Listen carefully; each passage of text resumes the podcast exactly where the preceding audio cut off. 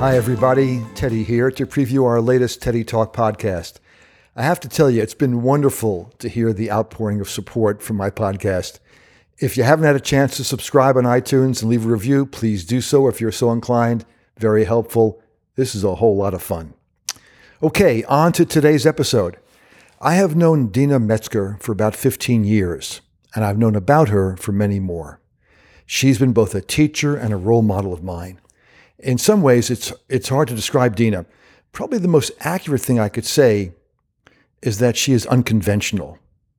And in a way, that's too bad, because Deena, in addition to being a writer and author, her latest novel is A Rain of Nightbirds, is also a teacher, a global activist and healer, a warrior woman, and a shaman in the classical sense of being a bridge from indigenous ways to the modern world. And I personally believe the world would benefit from more of this kind of unconvention. So we're chatting on a hot day at the top of one of the canyons outside of LA.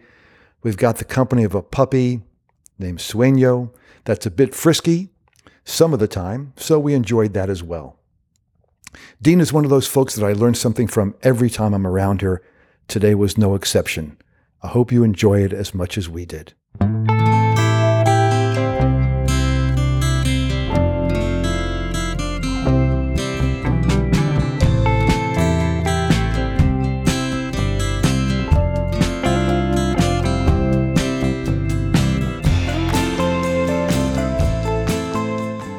And hello, everyone. This is Teddy Tannenbaum with another edition of the Teddy Talk podcast. Our theme is meetings with remarkable people, lessons in leadership and life. And today I am delighted to be sitting with a mentor and a friend, Deena Metzger, a writer, a teacher, a healer, and most prominently, a global activist. Deena, uh, just such a pleasure to have your company here. Well, it's a delight to be here with you and doing this. This is wonderful. Yeah, thank you so much. It's uh, it's great fun. I, I uh, you know, you you've had such a, a, rich and wonderful life to this point, and not ending anytime soon. So, right. so uh, I thought for the for the benefit of our listeners, you could give us a little bit of a background. You know, kind of just where you grew up and and and what your path, how you how you found your path. So, um, I come from Brooklyn.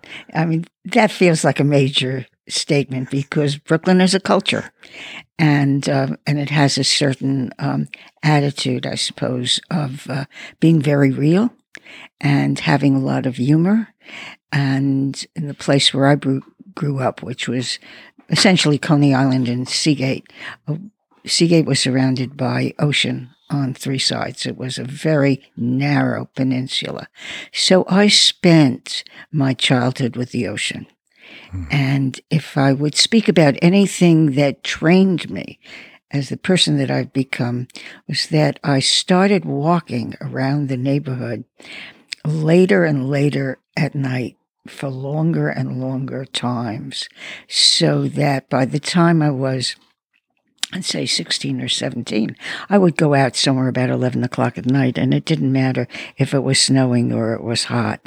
And I would walk, uh, I'd walk the neighborhood, I'd walk the ocean, um, I'd go to the lighthouse, and um, uh, that, that formed me. And I walked with a question in my mind, which is, how do you become a writer? And it occurred to me that writers know how to walk. They know how to walk and they know how to observe. And then that process of observation, external observation, enters right. into internal observation. And then one looks for the words to to describe this. Yeah. So that was my education. I went to school like everybody else, but that was my education. And I know in, in the times that we've spoken, and I've uh, been a student of yours in writing classes and workshops, language is really important. Very important. right? What you say and how you say it, and the choice of words you use. So, uh, curious about, you know, I was in, I spent time in Coney Island. I used to take the subway there. This is hours and hours from north of the Bronx all the way to Coney Island. And, uh, but I was there during the daytime. I don't remember walking around there at night. And, uh, I remember being in Long Beach. I spent some summers there and walked around in the evening f- for sure. So that, it's interesting because you have all that time growing up there and, and communing with that type of nature. And now you live at the top of Topanga Canyon outside of Los Angeles, and it's a whole different set of nature here. What drew you to this? Well, originally it was as far as my ex husband could get from his family. He, it was a practical decision. Very. He had come out to intern and have a residency at Harbor General Hospital. He was a physician, and he thought California was as far as you could get from Brooklyn. Um, it, it didn't last long. Right, there you, know. you, go. I mean, the family came out, and you know, et cetera, et cetera. Um, it was an important switch for me because I thought that living in New York was the most thrilling gift that I could ever have been given. And I would walk in Manhattan and actually say pretty much out loud, how could I be so lucky as to be born in New York? And when I came out here, it was an entirely different situation. And my shorthand of it was um, that it seemed like you could come out here, change your name, dye your hair, and become anyone you want to become. Right, and you put a hyphen in between two two different job titles, and you were good to go. There you go, and um, and then over time, as my consciousness developed, then I realized that I wanted to be as far as possible, both as a writer and as a person, from the centers of power and from the kind of ego involvement that people have in power and prominence. And that being here, I was really free to find another path. So this was a, a step of liberation for you. I didn't know it would be, but yes, it definitely was. And I came out here on the night before my 21st birthday. So it had that kind of, right? There's some magic sense. to it right there. There you go. On the precipice of something. That's right. Yeah. And, and you knew you wanted to be a writer. I knew I wanted to be a writer. Um, I never thought I'd be good enough. Uh, and worried about that yeah. a lot. And I think the way that played out was that I am not a conventional writer. And it took a long time to develop the voice and have the courage of the forms that appeared to me, the use of language, the um, subjects, the things that I looked at. And so I've always been on the edge. And um, these days, that's a really good thing. So that I just, for example, did a uh, uh, a series of of workshops or circles when I was traveling with my latest novel, A Rain of Nightbirds. And so in the circle, my question was, what is the edge beyond the edge you are already walking that is calling to you now in these times? So mm. now um, being on the edge um, is, well, where else would any conscious person want to be right. given the times? Right. right. You know, in Venice, where I live, uh, you see a t shirt every once in a while that says, if you're not living on the edge, you're taking up too much space. oh, that's wonderful. Right? That's so wonderful. I, I love living on the edge, right? right. Uh, because it's the best view. Uh-huh. Right? right? It's the best right. view. And and uh, you when you're on the edge, you also commit. Absolutely. Right? It is a it is a commitment yeah. to be on the edge. Yeah. So as you as you develop as a writer, I know you published a lot of poetry, novels, and then you teach writing, right? Uh, I think um, writing for your life was one of your first books, right? Yes. I remember it had a profound effect on me. Oh, good. Because um, you ask, I remember you asking in that book about think about your life and something about saying it in five sentences. Uh-huh. Was that from that book? Why not? Uh, why not? uh, and I remember um, an exercise because in, in your writing class in the workshops, you know, you'll speak and and then you'll challenge us with an exercise that really forces us to say, you know, why are you here? Right. Why are you here? Right. And why are you here? Right. And that helps you get down to really to answer that question. Ultimately, that's the ultimate question. Why are we here? Yeah. And then what do we commit to doing with the time that we're Right. here? Right. Right. One of the things Exactly. that that has always impressed me uh, was your commitment to global activism. So I wonder if you could speak to that a little bit. How how you how you evolved into a global activist. I think it's from saying, why not? Um, how did I get involved? I've had a really remarkable life. And the way I can talk about it now at this age is that some energies, forces, call it spirit, whatever you want to call it, um, found me and realized that I would serve as best as I could if I heard what it was that was necessary at, at the time. And so um, we just had uh, an intensive, a, a week long intensive, a healers intensive. And it's about, you know, what it means to be a healer in these times. That means you're trying to bring healing to people, but you're trying to bring people, you're trying to bring healing to the community and the environment at, at, at the same time. Um, so that I think about healing as one gesture that's good for everything. And that's the standard. If it's good for you, but it's not good for the earth, it's not a healing gesture. Right. And if you're so disconnected that it's good for the earth or community and but it's not serving your own spiritual life and way of being that's not good either. So there's a sense of a holistic um, way of thinking. And the the difficulties of this time have always gotten to me.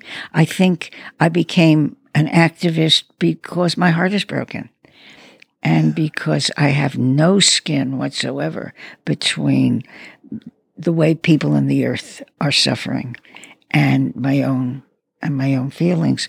So we happen to have a really remarkable, I think one of the most remarkable journalists um, of our time with us at at this um, event, and um, he's an environmental journalist, and so we learned um, what was what is really going on in the way that my characters And your face tells me that you were a little bit shocked and surprised by some of this.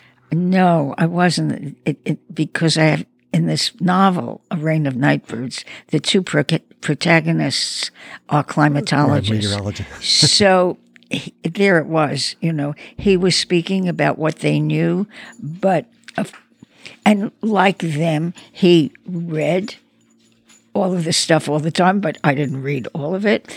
But at any rate we were all thinking we don't know if if anything's possible here if any change is possible. This may be the end of all life or at least the end of all human life. And when I come up from that absolute despair, the next question is, what can I do to meet it? which is really the the uh, the root of all activism is sounds like there's recognition and then there's the self question what can i do what should i do Right. what what do i need to do And or what am I called to do? Right. Because I'm listening to something that may be beyond my intelligence, because I don't feel that we have the intelligence anymore to solve this problem. So we're going to have to hear something from elsewhere. And perhaps different people have different abilities to understand different languages, so to speak, yeah from beyond themselves, Yeah. not human languages. and uh, just for the listeners in the background that's sueño who's a Six month, six is- month a six month old husky shepherd. We don't know what. What? She was found abandoned, and uh, She has, uh, if she has wild in her, we see it because she's the most intelligent dog I've ever seen. All right. And you've seen a few dogs. I've seen a few dogs. She is now dipping a toy into water because that's a great way of playing, she's discovered. All right. We're happy to have Sueño in the room with us. Right. And sueño, for those who do not know, uh, Spanish means dream. Dream.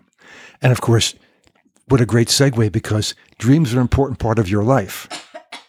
I know in in in uh, Daré, which we'll talk about a little bit, and and Right. and in your writing and the workshops, you talk consistently about calling in spirit, and you refer to dreams that you've had.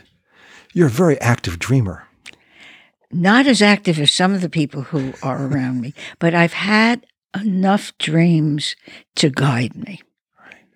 And so, you know, a dream might come and um and I I can live with that dream for years. when uh, I know in the past that that uh, you've talked about your dreams and people have said, "Well, what does that mean?" And so, Sueño. So people ask you, "Well, what does that mean?" And you've often said, "Well, I don't know." And just the vulnerability of being able to have those dreams, speak to them without knowledge of what you're supposed to do Right. and let, let that unfold. That was always remarkable to me. to let it unfold and also to bring it to a conscious community who can help you think about it. And in what we call the old, old ways and the way people, indigenous people met dreams, the dream comes not for the individual, is not psychological, and comes for the community. And so if you have a profound dream, um, everyone who's in the room listens to it as if it came to them in particular. And then as if it came to the community. Um, in, in So it's left to the community then to take that in and interpret that. What do we do with this information? and live with it and work with it. Right. Yeah. There's a wonderful uh, Japanese proverb that goes, "None of us is as smart as all of us." That's right. That's exactly it. That's exactly it. What I love about Daré, or council, is that the more diversity, the greater the wisdom. and the other is that we always listen um, or respond in council with stories. No guru, no wisdom, you know, no footnotes, none of that. Just what has been your experience with this question? What has been your experience? What's your experience? Pure experience. Pure experience, no judgment, no arguments, right? Just, and then the stories add up. Then you're in a field of stories. When you're in a field of cu- stories, you're in a culture. So let me say to the audience that uh, Sueño is a rescue. We've only had her a few weeks. She was abandoned on the side of the road with her brother and her sister, and they apparently stayed without um, food or water, waiting to be, um, I guess, brought back home or whatever. No one ever did come, and they had no chips, they had no collar, nothing. So um, she makes a lot of noise because she just needs all that attention. And the crying is that she can't bear to be away from me at all. So please understand that she's outside in a great enclosure. Um, with lots of water and trees and who knows what other animals to play with. But if she cries, it's because she wants to be with me. She's missing you. And she's not being tortured. Duly noted. you know, you mentioned uh, Daré or council. Uh, if I recall correctly, uh, monthly you hold these Darés here, and some in relation to the new moon or the full moon. First Sunday after the new moon. There you go. And it's almost an all day affair, and there's a lot going on. Tell, let's talk about the Daré for a while. So this is a gathering of the community on, on behalf of healing. And what is so thrilling is that over the years, people come who are seeking healing in some way or another, physical or emotional or spiritual. And they hear about it. I don't know how because we don't, rec- you know, we don't advertise or anything like that. And they walk in that gate, and people come and greet them, and and some of them are going to talk about what is most painful to them, and so you know how we hurt or what we're suffering is the most intimate thing that we could say. And there's a group of people they may have never met anyone in the room before. And that circle is sufficiently trustworthy to bring them in and let them listen. I mean, and listen to them and find something that they hadn't thought about before that is some kind of path toward toward healing. And it's it's remarkable. It is remarkable. And of course, I was introduced to it along with Denise uh, when Denise was taking a writing workshop for healers. And we brought our son Jason here. Yeah. And I may start crying here. So uh, Jason was probably, he's 33 now. Oh my. And he has, uh, you know, intellectual uh, and developmental disability, profound autism. He's thriving right now. Oh my. Oh. I knew you'd like to hear that. Oh yes. uh, because when he was here, when he used to come here fairly regularly, he was probably 15, uh, late teens, and it was a difficult time for him. A lot of um, a lot of physical pain uh huh. and uh, you know some self injurious behaviors, and we'd come up here, and he loved the drumming circle. Yes, he did. Right. he right. would he just loved it. Yeah. and and he would you know everyone had something to bang on right Right. whether it was a drum or a piece of wood or the ground or their feet or their hands That's right. and it's all happening and people would take turns no one said anything. People would take turns taking the lead and people would follow. And it was uh, extraordinary Right. uh, for an hour Right. right?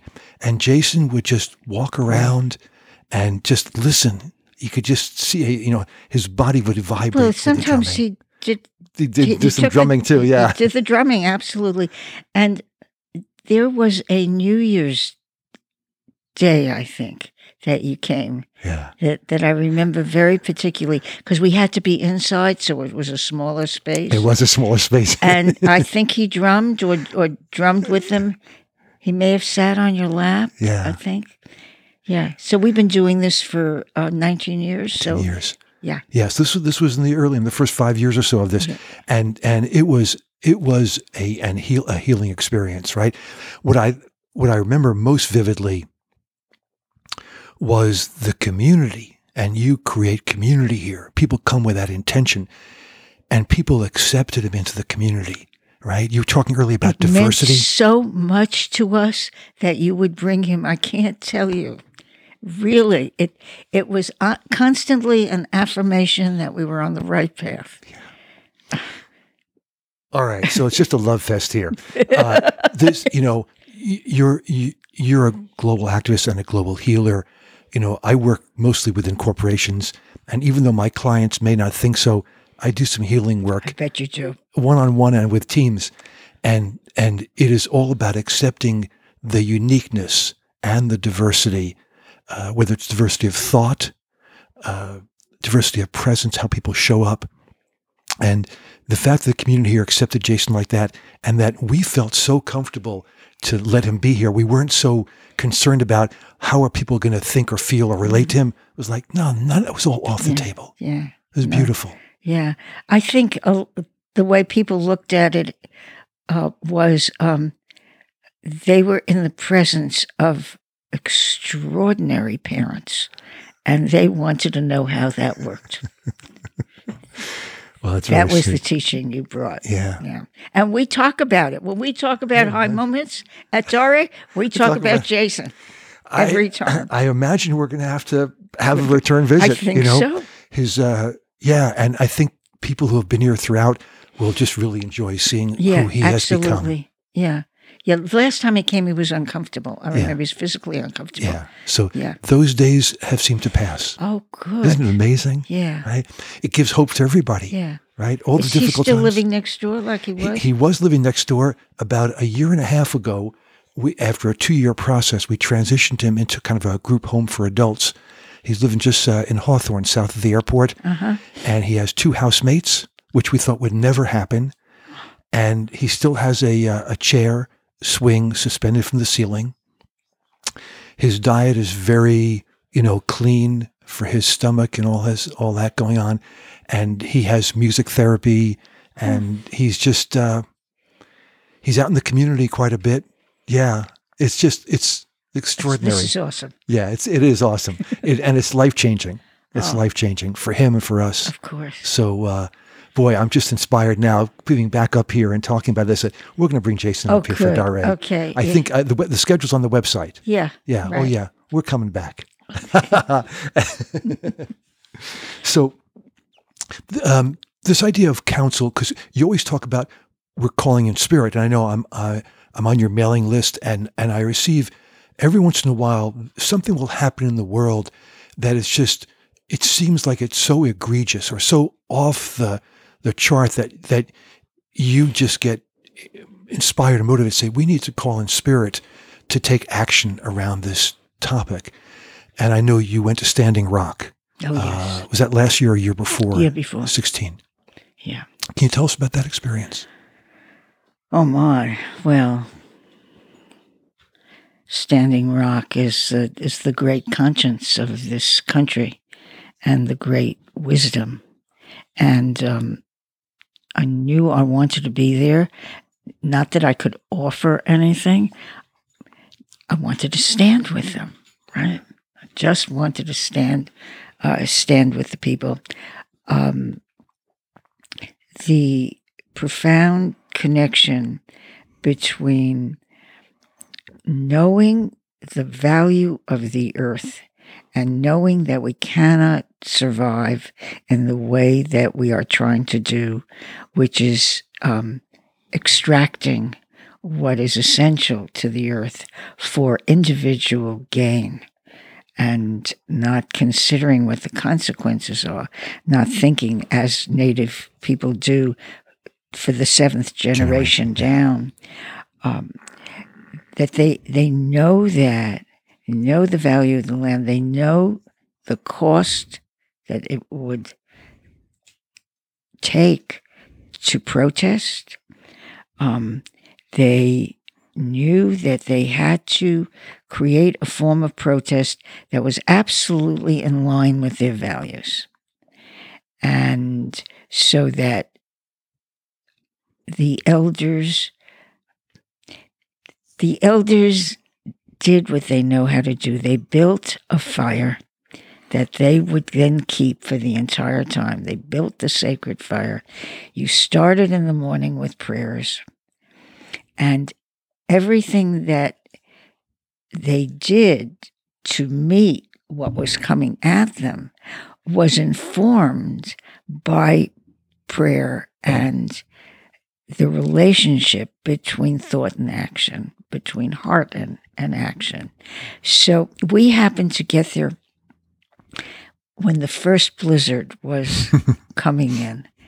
And so to wake up in the morning, we knew we had to get there before dawn. We were lucky. We were able to stay in a hotel in, in the um, uh, casino, uh, which later we were able to share with people who needed a place to stay. But um, so we're driving in the dark. It is very, very, very slippery ice. I don't know, maybe it's 4.30 in the morning or 5.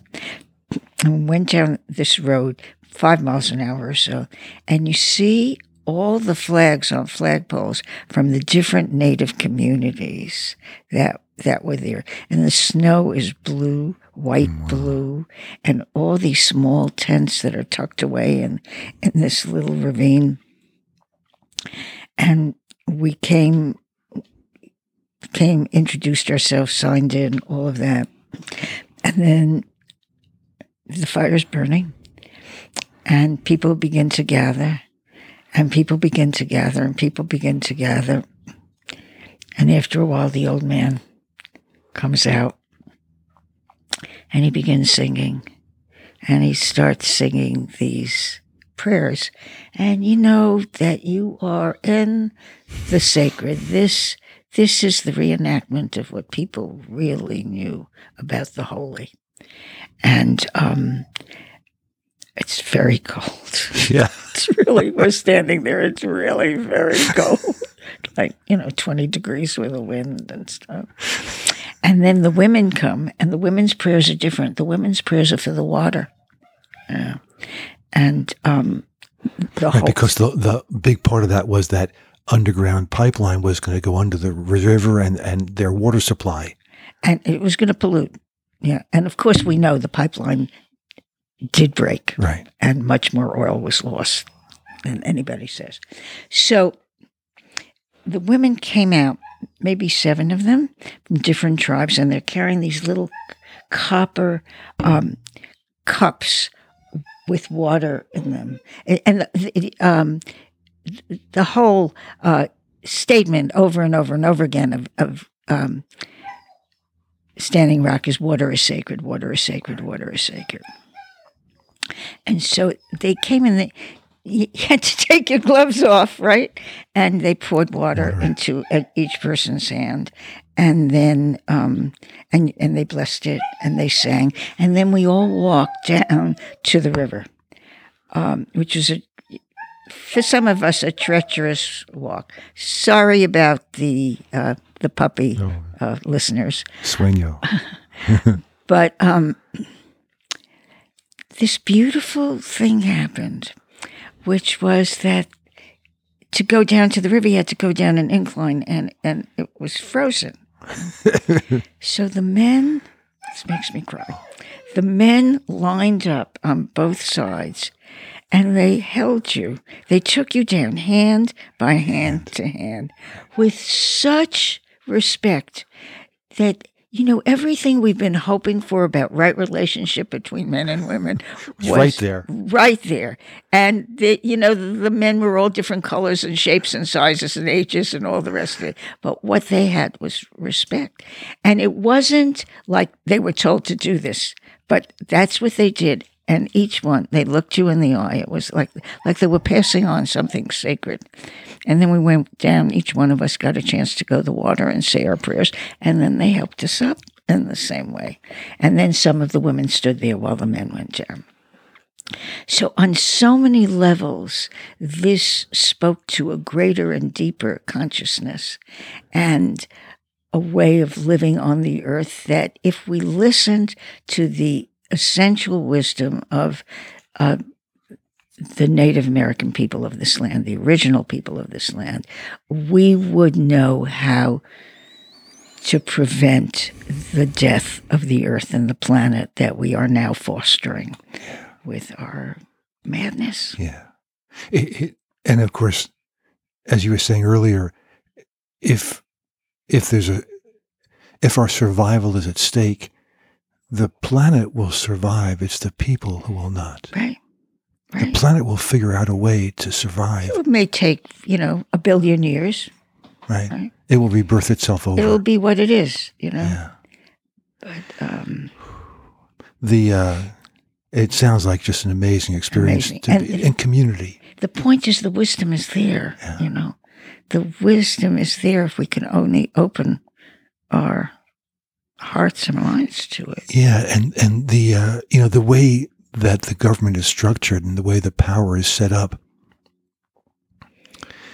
people seem to have fear of loss of that power, not willing to take a risk to do what may be better for the greater good than for the individual, Right. Right. And that's a sad thing. Yeah. Well, our something has happened to our culture that has just lost. Um, it has lost the life force, and so, um, whatever people are reading, what they're doing, everything that that younger people are Oh, there it is. Okay. Ev- everything, um, everything that people are uh, brainwashed by, from birth to death. Buy this, do this, read this. You know, Right. look at this. Your eyebrows are too thick. You know that, Ari, right? You know your eyebrows are too thick. you haven't had your eyebrows done. it's like, right? You know, that's like crazy. Right. There's a lot of judgment out there. Fear and judgment. Incredible, incredible, astonishing selfishness and greed. You know, I, I remember just uh, in my own path uh, when uh, when Nixon won the first term, '68. Uh, I was in college. I was fairly disaffected.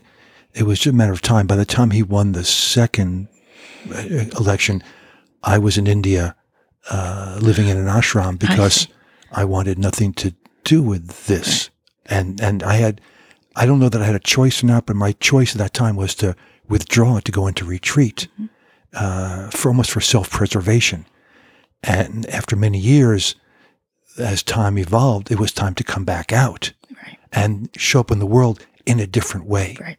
And that's a daily challenge. How do you show up in the world in a different way without being attracted to all the look at me, buy me, listen to me, you know, all these different things, By building community, right? right? And that becomes what's really exciting and interesting. And a dream may come, a story will happen. And there's nothing more wonderful than sitting with, with that, you know? Yeah. How cool. Yeah. right. Uh, So, because you work with corporations, I have a story that I Tell wanted us. to tell. Not really a story, but something that I read, which I think is a sign of great hope. That a group of scientists, a fairly large and responsible group of scientists, have realized that the Paris Accords are um, not sufficient. Even if we went along with them seriously, they're not they're not sufficient. And some years ago, E.O. Wilson um, wrote a book in which he said that the only way that the planet will survive is if half the land is wild and either in wilderness um, or um, with indigenous people anywhere on, on the planet because they do know how to take care of the land. And so this group of scientists has created something which I believe is called Half Earth. And they want governments to sign on to this in the way that they did to, uh, or tried to do with the Paris Accords. However, they say it's not sufficient for the governments. This has to go to the corporations. And they will understand that if they don't have an earth, right, they don't have a business. And so to make it clear to them that it is in their, our interest that there can be collaboration and alliance to save all life. I found that thrilling. and fascinating, right? Yes, Is, yeah. that, is that if you can make a direct connection between your profitability and your bottom line to the availability of resources, then you're going to protect those resources. Curious, I know that uh, nature is very important to you from Coney Island to Topanga Canyon, and also animals. We used to come up here, there were wolf dogs, maybe wolves at one point. We're not sure what that was. But I also know you spent a lot of time in Africa with the elephants. And that's where the concept of Daré originally came from, I believe. Tell us about your experience with the elephants. Hmm. Well, I'll start at the I'll start at the end. The last time that I that I went was in twenty was it twenty seventeen? Yeah, maybe twenty seventeen. Um, when I found myself writing that I was going back, and I found myself writing, I'm going to visit the elephant people. And once I wrote that, then I knew I had to capitalize elephant and people. So now we're talking about the use of language, right? Once I had to capitalize elephant. Then I had to figure out how I went to meet an elephant, capital E, or an elephant people. So then I knew from the way that you go to meet indigenous people that I would request to meet with the chief, the matriarch, and introduce myself and tell my intentions and bring gifts and ask for permission to to be there. So I have been going to visit the elephants since mm, maybe 1998, 1999, and I first met them in Chobe, and it was an extraordinary experience. It was impossible to believe had really happened, but it had. And um, so every time I went after that, I went back to the same place mm-hmm. at the same time of day um, and waited. And every time something happened which was not believable, some interaction, some spirit sometimes speaks in a narrative. It creates a story that you know you couldn't have created. And not necessarily the content of the story, but the fact of, of, of the interaction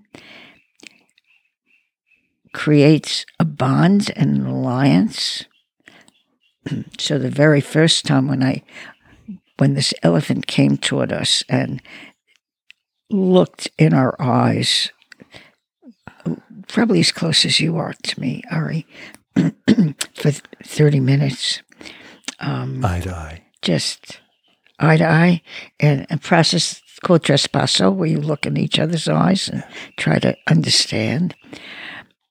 Um, I said to that elephant, I said, I know who you are because you come from a Holocausted people, and so do I. And so, and I said, and so my people are your people, and your people are my people. And I held that in my heart that what is happening to the elephants is happening to me. And of course, what's happening to the elephants is what's happening to people now. Um, lack of habitat, um, lack of water, uh, being hunted and persecuted. You know, it's, really amazing no, similarities. Yeah, it's amazing. Scary. So this time I was going to another place. Um, I was going to uh, a preserve called Thula Thula in uh, South Africa. And it had been started by a really remarkable um, man who had circumstances had forced him to take in um, a herd of elephants because otherwise they would be killed. And when he came, they were furious. His name was Lawrence Anthony. They, they were furious in being contained in this new place. So the only way he could deal with it was that he and um, and his right hand person lived outside the um, the boma, the confine where they were, uh, for about six weeks, and fed them and talked to them until the matriarchs calmed down and trust. When, you know they extended the the confinement until they had the whole place. so now I was going to visit this herd. And um, so I knew that there were two matriarchs. One was um, Nana, the old matriarch, and then Frankie, who is the matri- matriarch in training. and she knows that uh, Nana will not be along, around for a long time. And so Nana passes on the information that she has, but also Frankie takes care of whatever needs to be taken care of that Nana's too old to do. So I said to this guide who was there, I told him this story, and he said, Well, I can't make anything happen. I, you know, we can't impose on them. I said, Could you just take me to a place where they might come? And so he did. And we waited and we waited and and they did. And it was very clear that Frankie was there to listen. And I told her first I was not an anthropologist. Right. I was not going to misuse her culture for my own interests, right? But that I th- thought that our knowing each other might have value to her people, and that I wanted to do whatever I could, and and I never hear words, but over several days. At one point, because there was a terrible drought and the whole story about that. But finally, uh, we were looking eye to eye in, in this way. And, and then she moved away, went to the other side of the truck, and then she stopped and she looked at me. And the guide said, You know, she gets a little antsy. Sometimes that's how she is. I said, No, no, no. Something else is happening. and what I heard her say, whether she did or not, what I heard her say was, do you have any idea what it is to be the matriarch for this herd when there is no water that I can find for them?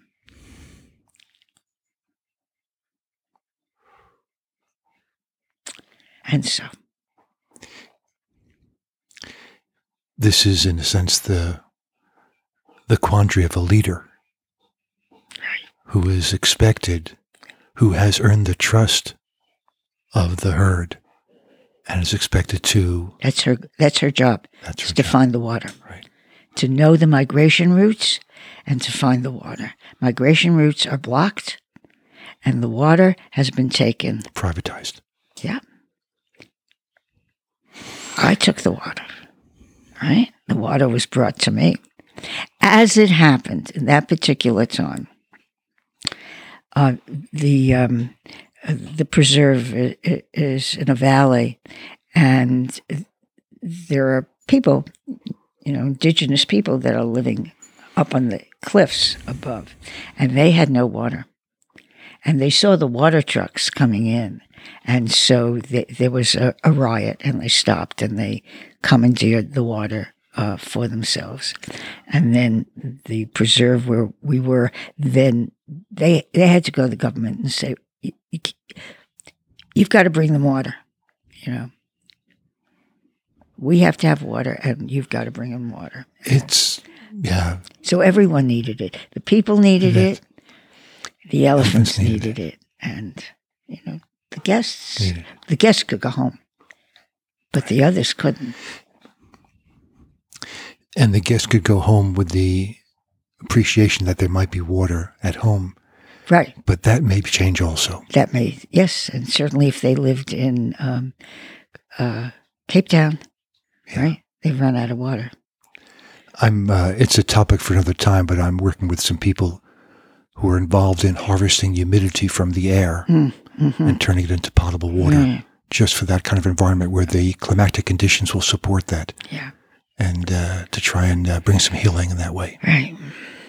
So I realized that we have to backtrack because there's something that I have had to say, uh, which I forgot, which is going back to Standing Rock and the people, you know, were also in in in, in the valley, and um, the sun is beginning to come up.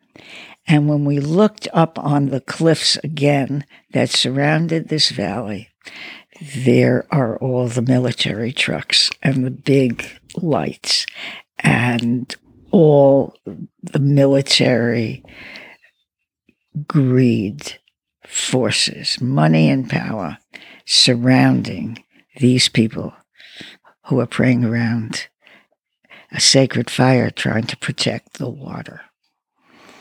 Not to sell it, not to profit from it, To just protect it. to protect it. In a grand scheme, if you look at it from a distance, everybody's playing their part, hmm. hmm. Say more. right?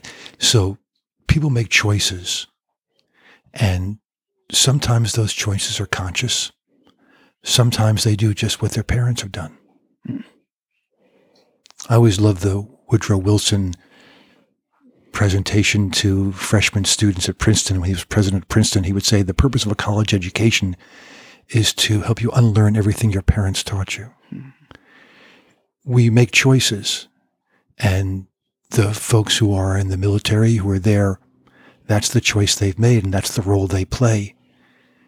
In a sense, that role creates the need for the role that you and others hmm. come to play. Hmm. It's a yin and yang. You can't have one without the other. The world's always looking for balance.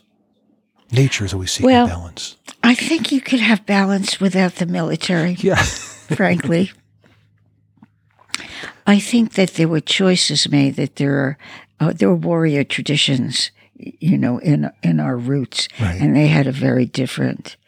Uh, well, in, in Western culture, it's been very violent for a very long time, but there are sacred warrior traditions of, that have to do with protection, right. right? Or as Dan Millman called it, the way of the peaceful warrior. There you go. Right. Yeah, Absolutely. yeah. But old habits die hard, Oh, very hard. right? Very, very hard. And we're being asked to engage in an unprecedented change of consciousness. And it's incredibly hard. in, in the immediate moment, it just becomes a something that's called breaking news. Right. But when you step back, you realize that there's a there's a huge change. We're we're we're smiling at Sueños, enjoying the. Uh, She thinks there's a third one, but there isn't. You better take that. Yeah, that's what I would take. There's uh, in the immediacy, there's that breaking news, and it's an isolated incident, incident after incident. But in the in the broader scheme of things, there's Ari, could you see if the ball is up there?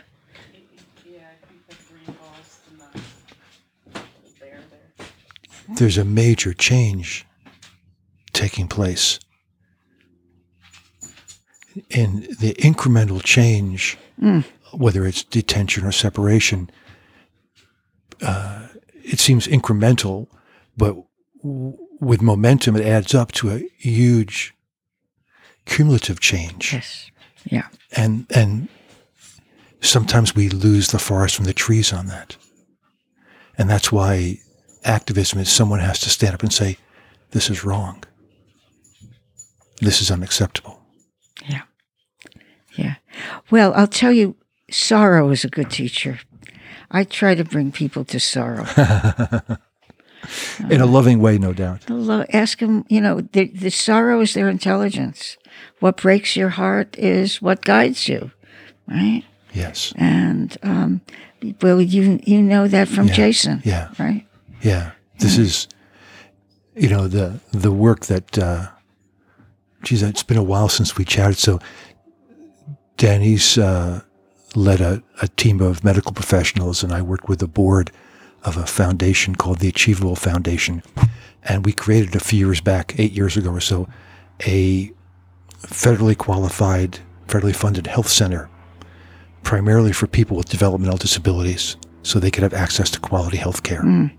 And it was like, it was informed by our own experience of taking Jason to doctors who were less than properly skilled or had proper understanding of how to deal with that kind of a disability. So it was born from that, as you talk about, from that uh, sorrow experience. Right. Yeah. I know that, you know, there's a lot of people who look to you as a teacher, as a healer, as an activist. I know you've also spent time with others who have uh, been inspirations for you. I know he had a relationship with uh, Anais Nin and with uh, Thich Nhat Hanh, and I think even Carlos Castaneda. Oh, yes. So to speak. Well, yes. Yes, I did. Yeah. These, these are three diverse individuals, all of whom who brought some amazing work to bear on the planet. Right. I wonder if you could speak to any of the experiences you had with with them. Well, Anais Nin is such a remarkable person. And um, she introduced living by dream, listening to the dreams, the beauty and the wonder of the dreams. I think to um, two women, quite different way from the way it was used by male psychologists. Um, and she introduced the journal, you know, writing in the journal. I don't think if it, if not for Anais, that either women or men would be writing journals in the way that we are now. And you actually introduced the concept of journal writing at, at a university level, right? And, and How do you remember all of I- you that? know- Who are you? yeah, no, I, I, you know, I listened to you. I sat, you know, um, I learned a lot from you. I still Oh learn a lot from God. you, right? yeah. Yeah, I did. I did the first journal writing class Class, at right. California Institute for the Arts. Right, Cal Arts. What was remarkable about her, she was about 30 years older than me. And she did not allow age to interfere in any way. You know, a person was a person, and she met them in in uh, in whatever way she could, um, and she was anxious to be delighted. that that was one of her uh, attributes: delight, beauty, uh, wonder, um, and so. Um, my friend Barbara Myerhoff, who was another luminary, a, a um, anthropologist uh, who um, studied with the Huichols, and actually uh, the film that she made, uh, Number Our Days, about old Jews in Venice, won an Academy Award Yes. for as a documentary. So um, Barbara went to school with Carlos Castaneda. Wow. And one day, Carlos gave her this manuscript, and he was afraid that it was black magic, and he wanted to uh, burn it. Oh, And so she read it, and she said, "No, no, no, Carlos, this is really fabulous." So then he tried to get it published, and you know he couldn't. And yeah. so I Pretty, told pretty radical at the time. Yes, indeed. So, um, Anais was the kind of person that when she lived here half the time, she lived in New York half the time. And she never left Los Angeles without bringing some manuscript, some something to New York without trying to help someone and, and their work. And so I went to her and I told her about You were the intermediary. I was. Ah, And so we had a marvelous lunch at, at her house. Carlos was dressed not the way you would imagine, very formally, Right. as a um, South American gentleman, you know, that he had been originally. And Barbara and myself and Anais was very interested. And so she took the manuscript to New York. The moment that the University of California Press heard that she had the manuscript and was taking it to New York, they then they They were interested. they took a contract. And this was, of course, what became Don Juan and the Way of the Yaqui tradition. Yeah, yeah. Teachings of Don Juan. Teachings of Don Juan. Yeah. This was a really profound book of my generation. Yes, it I- opened the door, right? It uh, opened the door to so many things. I remember my brother, um, I mentioned to you, my uh, one of my brothers has been an independent bookstore owner for over 40 years. Uh-huh. And uh, prior to having his own store, he worked with Frances Steloff in the Gotham Book Mart, Oh my. right? Oh yeah. Oh, So the tradition. world, What right? a world, right? The tradition of the people who came through there. I remember it wasn't. Um, it wasn't right when the diaries, Anais' diaries were published. I think that was probably mid 60s. But I remember him introducing me to those things, saying, look at this. It was, it was a few years later, but it was like, whoa, oh yes. this was something I had never come across before. Right. Yeah. Yeah. Yeah. And, uh, and you've done peace walks with Thich Nhat Hanh. Well, I don't know that I've done peace walk. I've been with Thich Nhat Hanh. I think what I feel best about with Thich Nhat Hanh is I went to um, a conference that he called together in Santa Barbara of um, American veterans who had been in Vietnam, um, Vietnamese monks, Vietnamese citizens and living here, and American citizens. And he wanted to do, um, you know, essentially sit in meditation, do walking meditation, um, um, sit in meditation, walking meditation, tea ceremony, hoping that in that kind of deep, quiet camaraderie with some teachings that he would give, that we could cross some of those boundaries that we cre- that were created, created, by the war. And I sat there a few days and I went to him and I said, Thay, let me tell you something about Americans, particularly the soldiers. They have to tell their stories, they can't just sit. So he agreed. And so we broke into little groups so that at least one of each category of persons was together, you know. So maybe we had two vets and a, a citizen and two monks, etc. And um, I don't remember. I developed three questions, but one was, "What brought you here?" You know, what what as a veteran, for example, brought you to this circle? And one, particularly for the veterans, was what is a story that you're living that you cannot bear? That you cannot bear, cannot bear to speak about. And with the idea that we would listen, try to learn to listen in such a way that we could bear the story, we could carry the stories with them and let that heartbreak, um, which you know was ending up in PTSD that we didn't know what it was then, um, that that might be eased to some extent, or at least we carry them and, and know that it's responsible. And another way of healing yeah, to, to be a witness to that story. right, right. Allow that story to be heard without judgment, I imagine. without without judgment.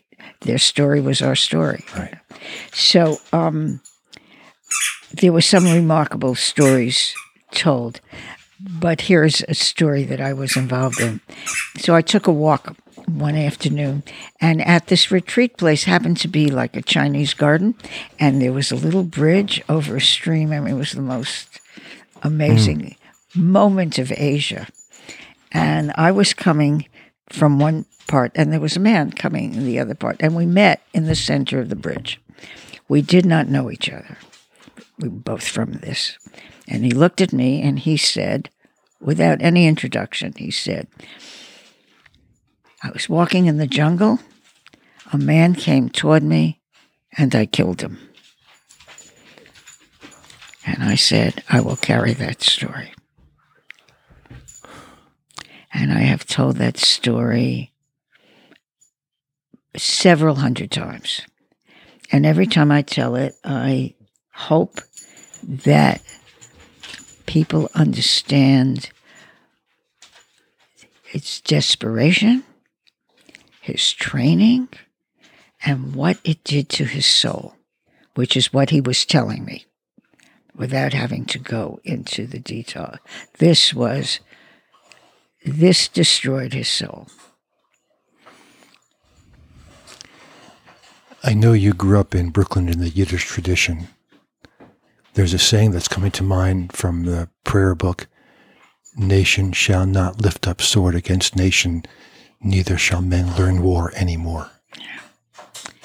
Yeah. Yeah. If we know the heartbreak, we know how to meet it.